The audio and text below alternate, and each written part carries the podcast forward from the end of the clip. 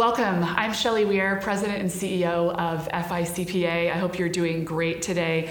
With me today, most importantly, is a fellow Florida State alum, just like myself. We'll get the really important things out of the way, uh, Scott, first. But uh, past FICPA Chair Scott Price, founder and Chief Executive Officer of Align. Align is one of the only companies in the world that is a licensed CPA firm, quality security assessor company accredited, ISO certification body. And that's a lot of technical jargon for a non-CPA like myself. So I think I think I did okay. You did Is great. that okay, Scott? Yes. Excellent. Okay. Scott has been providing clients with security assurance and compliance solutions for nearly 20 years and has completed over 2,000 SOC audits. Amazing. Thank you. What we're going to talk a bit about today is a focus on people and talent, which um, in my first few months here at FICPA, as many of our members have heard me talk about, this is certainly the most pressing issue facing our profession. As I've gone out to meet with our members across the state, whether they're in small, medium, or large public accounting firms, if they're in business, industry, or government, the same theme has reigned true across the profession, which is this need for talent. And I think it's both from a pipeline perspective, but equally as important from a retention perspective. How do we attract people into the profession, but also how do we help keep them happy? So, um, your firm has done quite a bit of work in the talent space and really investing in a commitment to your people. And we heard a bit about it this morning on the main stage at Summit here in Fort Lauderdale. So, I want to first kind of start with your motto is be all in. So, what is your overall philosophy there, and how do you best lead, coach, and, and motivate your staff, especially in such a time of transition as we're coming out of the pandemic? Yeah, I know uh, retention and scalability for us to grow based upon people. I say we don't sell a widget, we sell a customer experience, and that's the person that's interacting with our client. Um, for us and being all in, I tell our climbers who are employees, I say being all in is you can be all in at home or you can be all in at work. Clearly, the location of those may become one. The time that those are may change as well, but the point is when you're going to be all in at home, you're all in and focus there. And when you're at work, it's about being all in for the for your fellow climbers. Mm-hmm. Because if you are doing the right thing always, which is one another one of our values, you're committing to quality, then you can be all in for the client, and that's the byproduct of them together. And and that's been really important for us. And I think also, as as the retention issues, people want to understand if I'm being all in, what's the result of my work? How am I mm-hmm. being measured? How is it tying to the overall corporate mission? We use a method called OKRs, Objectives and Key Results. And I actually publish my personal ones, and we use an application where our climbers can tie what they're doing to mine, and they check in and say, How am I doing compared to Scott, and how is Scott doing? And I publish mine every quarter, mm-hmm. and we do employee engagement surveys, and we score very high on that the individual employee knows how their work ties to the corporate mission and work. And I think that's really important because people want to see where their path is going and hey, I'm being all in. And what's the result of that? What am I getting out of this? And what's my contribution to the overall mission of the company? And this type of structure, this OKRs, objectives and key results, allow them to see how I'm a staff right out of college and I can see in this 420 person company how what I'm doing impacts Scott and the company, which is I very love that. important. I love that. And I think it's probably, if I could make a hypothesis, exactly what this younger generation needs, right? They need to see how their piece of the puzzle impacts the entire picture, whether it's the company or the community that they serve or, or the clients that they're supporting as well. Yeah. I love that. And I think because they are remote and they've come, you know, think of it joining a company remote during COVID. So you, so you went to classes during COVID, you graduated, you went to the job, a virtual job fair, virtual interview, and now you work at a company that's real, but you're working in a virtual setting. That type of connectivity is so important to them because they want to see the bigger picture of I may be sitting in Tallahassee or Miami, but how does my work impact a client that's in the UK or Ireland or, or Washington, mm-hmm. DC? And I think that's so important for them to see that so they feel value in what they're doing because they've had, had such an unconnected experience so far mm-hmm. that that connectivity is so important for them. And it definitely seems like, you know, you as the head coach of the company, I'm going to use some football analogies. We're in football season, Yeah. even though our Seminoles are not doing so great. We'll still make some time for some fun football analogies. But you as the head coach are really doubling down on an investment in, in, in hiring and retaining a, a best in class team. And as I always think about it, we can have the smartest and most innovative and most strategic head coach anywhere on the planet. We could have Nick Saban, if you will. But if we don't have the most talented players on the field, none of it really matters, right? Yeah. We've got to make sure that we're going out there and and getting the best in class and, and giving them the tools and resources that they need to get there um, right out of the gate. So I'm so pleased to see that you've got such an investment in your people. Yeah, it's it's why every Wednesday morning I do my CEO welcome um, at about 11, 11.30 Eastern time where I talk about that. I think it's important for them to understand where they're going. And I feel my being all in is I provide the opportunity and environment for them to excel. Mm-hmm. And I always tell them you can work hard to buy anything in this world, but they don't sell time. Mm-hmm. And it's really important for you to know what you're getting for your time here. Mm-hmm. Because I think that's what some of the concept that we may have lost over the last 24 months being in our home bunkers and everything else is that time because time's either gone really fast or very slow. And I want the I want the climbers to know what they're getting for their time because we do have metrics in a company that we know productivity of everyone. And you want them to feel like when I leave Align, what did I get? Where did I grow? Where did I go to? And I always tell them wherever you go, I want people to go, I want to hire more people from Align because they can see the benefit that you're bringing to their company. Like, I want them to want to hire more people from our firm because they're so excited about what you brought to them. Agree. And it's going to make you look great. It's going to make Yeah. the company look great. And it's going to make the individual shine if you've got that great reputation. And it's hard when talented people leave you, but at the end of the day, they're taking a little piece with you and you're keeping some back with them Right. as and, well. And they made a mark on the company. That's one of our other values, innovate mm-hmm. constantly. And I talked to them, I said, I bought what's in, in your chest with your heart and between your ears with your head, and, and you bring both of those together. You're going to innovate for our company internally. Maybe it's an internal person in accounting or finance or marketing, or maybe it's a client serving person that's going to innovate. And that mark is going to stay here. And that's the legacy that they can have at this company. And so I think that excitement, that thought process gets them excited to innovate constantly. Because I tell them, that's the value that's the hardest to demonstrate because you can commit to quality, you can be all in, you can do the right thing, but you got to really think about how can I innovate and be better. And that's, I think, then the, the mark that they can have on our company, which I get excited about when they when they do grow with us and stay, or when they leave, that we got that mark from their from their energy and effort. Absolutely. Well, we've heard a lot about both at the course of Summit here this week in Fort Lauderdale, as well as just broadly um, from our members across the state, um, the need for us to uh, work together as a profession to attract the younger generation um, into both our profession, um, but frankly, have them also serve as ambassadors to bring the next generation behind them. What have you found that has been successful at the firm for attracting young CPAs into the firm? What types of tools or resources are you all providing to help make them successful once they join the firm and kind of carry them on their career journey? Yeah, when we um, did em- employee engagement surveys, it really focused on leadership. They mm-hmm. want to have, you know, similar leadership academies that the FICPA has. They want leadership opportunities, and so we have invested with our leadership coach that we have full time in our mm-hmm. firm. We now have an emerging leaders, a mm-hmm. leadership academy, and a master's academy, so they can see this transition, in this journey. I think people want to know where's the next turn? Where am I going in an organization? And I think for us, we've said we're going to attract you, and we are going to focus on the, the, the technical skills you're going to get anywhere. Right. And what we want to say is, what are you getting from the leadership side? Because that's going to separate you from a peer. That's going to separate you in your next job interview. And how do we bring that to bear? And this, we, we actually every year identify issues within the firm.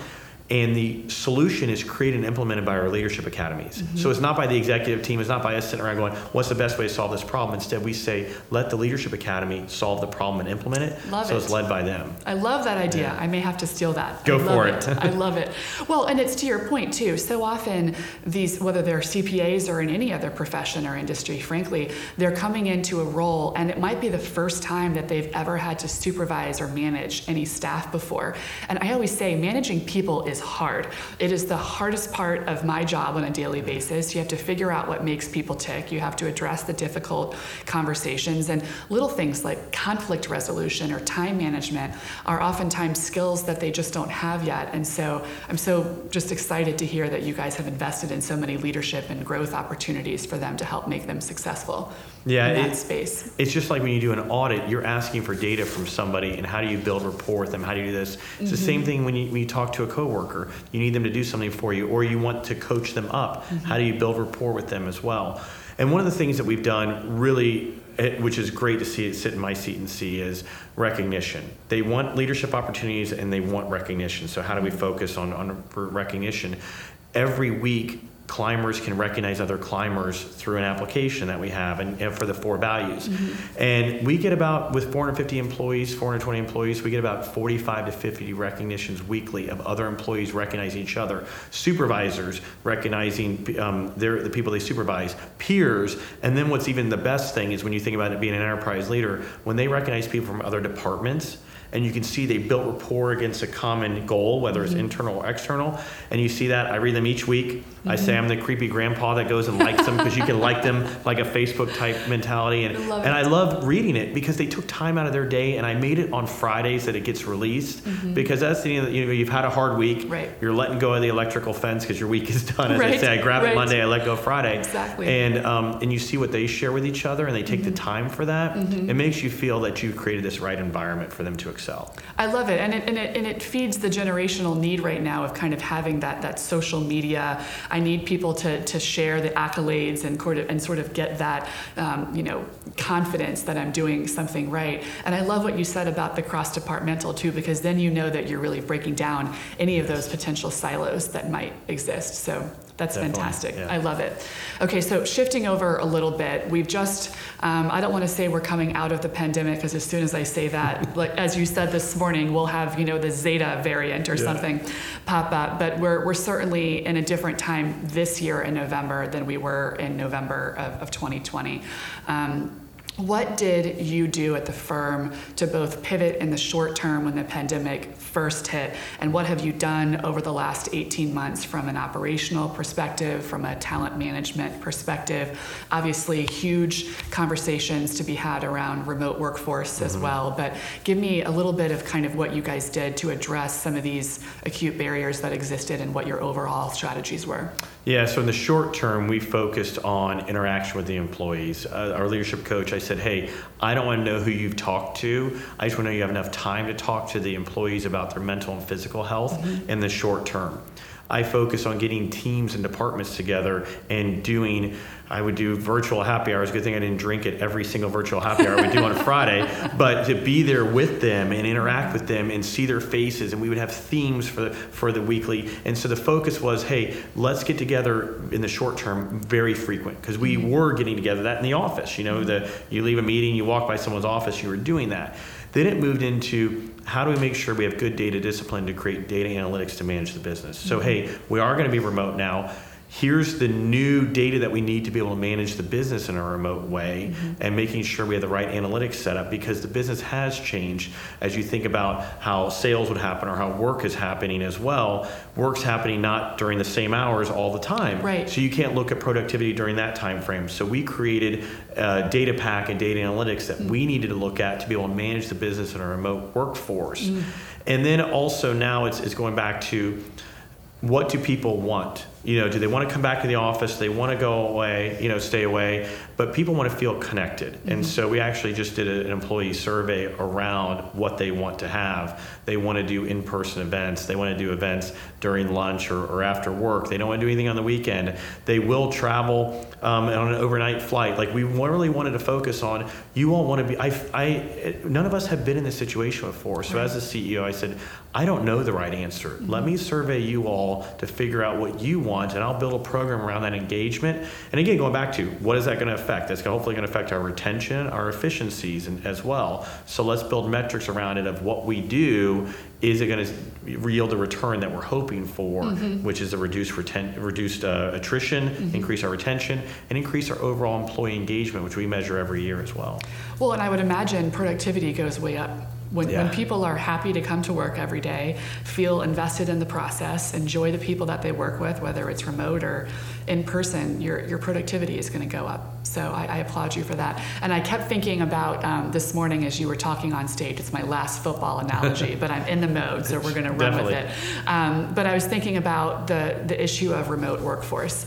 And, and as you shared on stage this morning, it's both a blessing and a curse, right? Because you have the ability to give people this extreme flexibility in order to attract and retain the best talent. But then, in the same regard, you're now competing with every other employer Yeah. who's doing the same thing. And so it doesn't much matter in many cases where you live anymore. It's all about providing that, that best worker experience. And, and it's so similar to the transfer portal for, for football right now. If you think about it, it's we just lost one of our big players this week at FSU. And so it hurts on the other side of it, but certainly we can use it to our benefit as well to hopefully uh, get some new folks in to fill some of those gaps that, that we need at Yeah. a few positions too. So That's interesting. I um, I've started focusing on a morning meditation for myself, and it's a gratitude one that I listen to. It's for the ups and downs. We're gonna have these. Hey, I was able to attract somebody in Chicago that I normally couldn't hire in Tallahassee, Tampa, Orlando. Right. But I and I lost somebody to, to a New York company. Right. And so I'm grateful for these ups and downs and how I learned from them as well. And so it is in, the remote workforce is, has been something that and then you have a you have a firm of type A people mm-hmm. that constantly work. We actually have made it so that if you take 40 hours of PTO, we give you a thousand dollar bonus to take your time off because we have unlimited PTO. You can take off time when you want to. People don't want to take time off. It's the FOMO. They're they're gone. Gosh, what could change, etc. I may not have any place to go anyways, but you need that time to re, to uh, unplug and recharge. You do. And and we told them for that you get a thousand dollar bonus for it, and, and so take it. And so that's been something that's been attractive for us from a recruitment perspective. That's fantastic. And I always try to say to our own, you know, staff at FICPA, when you're on PTO, you will not hear from me. Unless the sky is falling, that is your time with your friends, your family to rest and recharge because people need that. Um, and otherwise, it's not PTO, right? It's Right. just working from a different location. Exactly. Maybe a few less hours, but still working. Right. So. Doing 60 hours a week and four or 60 hours work week and four hours of time, you know. Exactly. Yeah, day. Yeah. Exactly. What a time we're living in. And it does, you know, of course, beg the question will we go back the other direction in 5, 10, 15 years where we'll bring everybody back to the office? And, and certainly only time will tell. But um, I think it's important for our members across the state. I think the message is adaptability, right? Is we've got to be able to pivot and adapt to the present time. And um, if we do so with a lens on talent first and people first, we will be successful. Because they'll lead you down the path that you should go to to adapt if you've got the right people. That's exactly right. That's exactly right. Okay, shifting gears for our last uh, topic here before we wrap away from people and, and pandemic, uh, slightly pandemic related actually. Um, so, audit quality Yep. has been a top concern in the profession, and, and our members certainly want to do the right thing. Um, what do you think is the biggest risk for us right now? Um, and then, what advice would you give your fellow colleagues in the audit space as we navigate these very uncharted waters that we're facing at the moment? You're right. The, the game has changed. The players are constantly changing. Of you know, as you look at whether it's um, the remote workforce, what's going on with with new products we're selling, new ways to account for those products. People are constantly having to stay up to date on. You know, as you think about it was 30 years ago, the profession which you have to stay up to date now on is very different. Mm-hmm. So it's a specialization. So I would say the practitioners specialize where you can, and then where you can't, identify the resources that can help you from an audit quality perspective. Right. So that's what we do is to say, hey, we're going to specialize on the audit work so people do what they're really good at. Right. And then we're going to go find other people that we can't, we don't understand that, and let's bring them in where need be. Also, I don't know if in our firm we actually do surprise examinations on our own work. Hmm. And so people have a 100 point score, and I say in my household, I don't pay, my, my kids are expected to get A's, so 90 points or above is an A.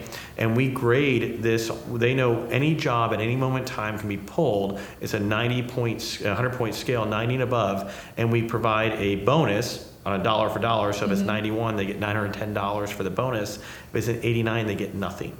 And so that type of, hey, I want to focus and, and get something around it. And, and we've had people say, I get $1,000 a quarter just for doing my job because that's what's expected for audit quality. And so if you don't have that inside your own company, mm-hmm. look to a peer firm where they can do that for you. I think whether it's peer review, I mean, constantly, I know we do our peer review, CPAs want to get better. They want to have more uh, confidence from the public in what they're doing. Right. And so audit quality is a push, and it's a, you know, as you think about it, it's an unintentional misstatement rather than intentional misstatement, I think that people focus on. Mm-hmm. And so having a peer that you could do quality control checking on, not just during your peer review, coupled with the fact that you're going to know what's down the fairway very well for you mm-hmm. and outside of those types of things i'm going to go to specialists for that and i know where i'm going to where i'm okay telling my client I don't know that response to your question. I'm right. going to find somebody that that's their job. They know it 100% of the time. And the client, I think, will value you that you're bringing in the right resource to help them mm-hmm. rather than taking a chance at where you can swing it. Agree. Don't try to be the best at everything, but be really good at what you do yes. well. Yeah. It makes total sense. Well, and it's a good tie in for us here at FICPA as well, because again, as I've been chatting with, with all of our members across the state, as many as I can get to at least in these first few months, um, this, this hunger for peer to peer networking is ever present and probably even more so coming out of the pandemic. And so we do have the opportunity for them, whether it's in um, the, the quality assurance through peer review or they can get on our Connect forums online and ask questions of their peers around the state um, that maybe specialize in other areas that they don't, um, or just frankly face to face networking like what we're doing here at Summit this week to be able to build up those professional networks as we've navigated these very unusual times these last two years, I, I, think is, is critically important. Okay, closing remarks here. Any final pieces of advice or words of wisdom that you would share with our members across the state? I, I would say um, take time for yourself of where we're at, uh, knowing that uh, tax season is just around the corner and busy season is happening, making sure that people really unplug and, and recharge so they can make a commitment to themselves. I think for our team, you have to commit to yourself to show up mentally and physically prepared and ready to go. Mm-hmm. And I think that's what your clients are expecting as well. So taking time for yourself. Absolutely. Well, it's a great segue to closing. Um, thank you, Scott, so much for both being here at Summit and speaking this morning, as well as joining me for this little fireside chat here. Um, hope to do it again soon. And thank you for all of your tremendous leadership at the Institute over the years. We're grateful to call you a member and a friend. I hope you take Scott's words to heart. Um, actually, do take that time to rest ahead of uh, what we know will be a very busy uh, tax season for our tax practitioners beginning in Q1. And with that, be safe and be well, and we'll see you next time. Thanks again.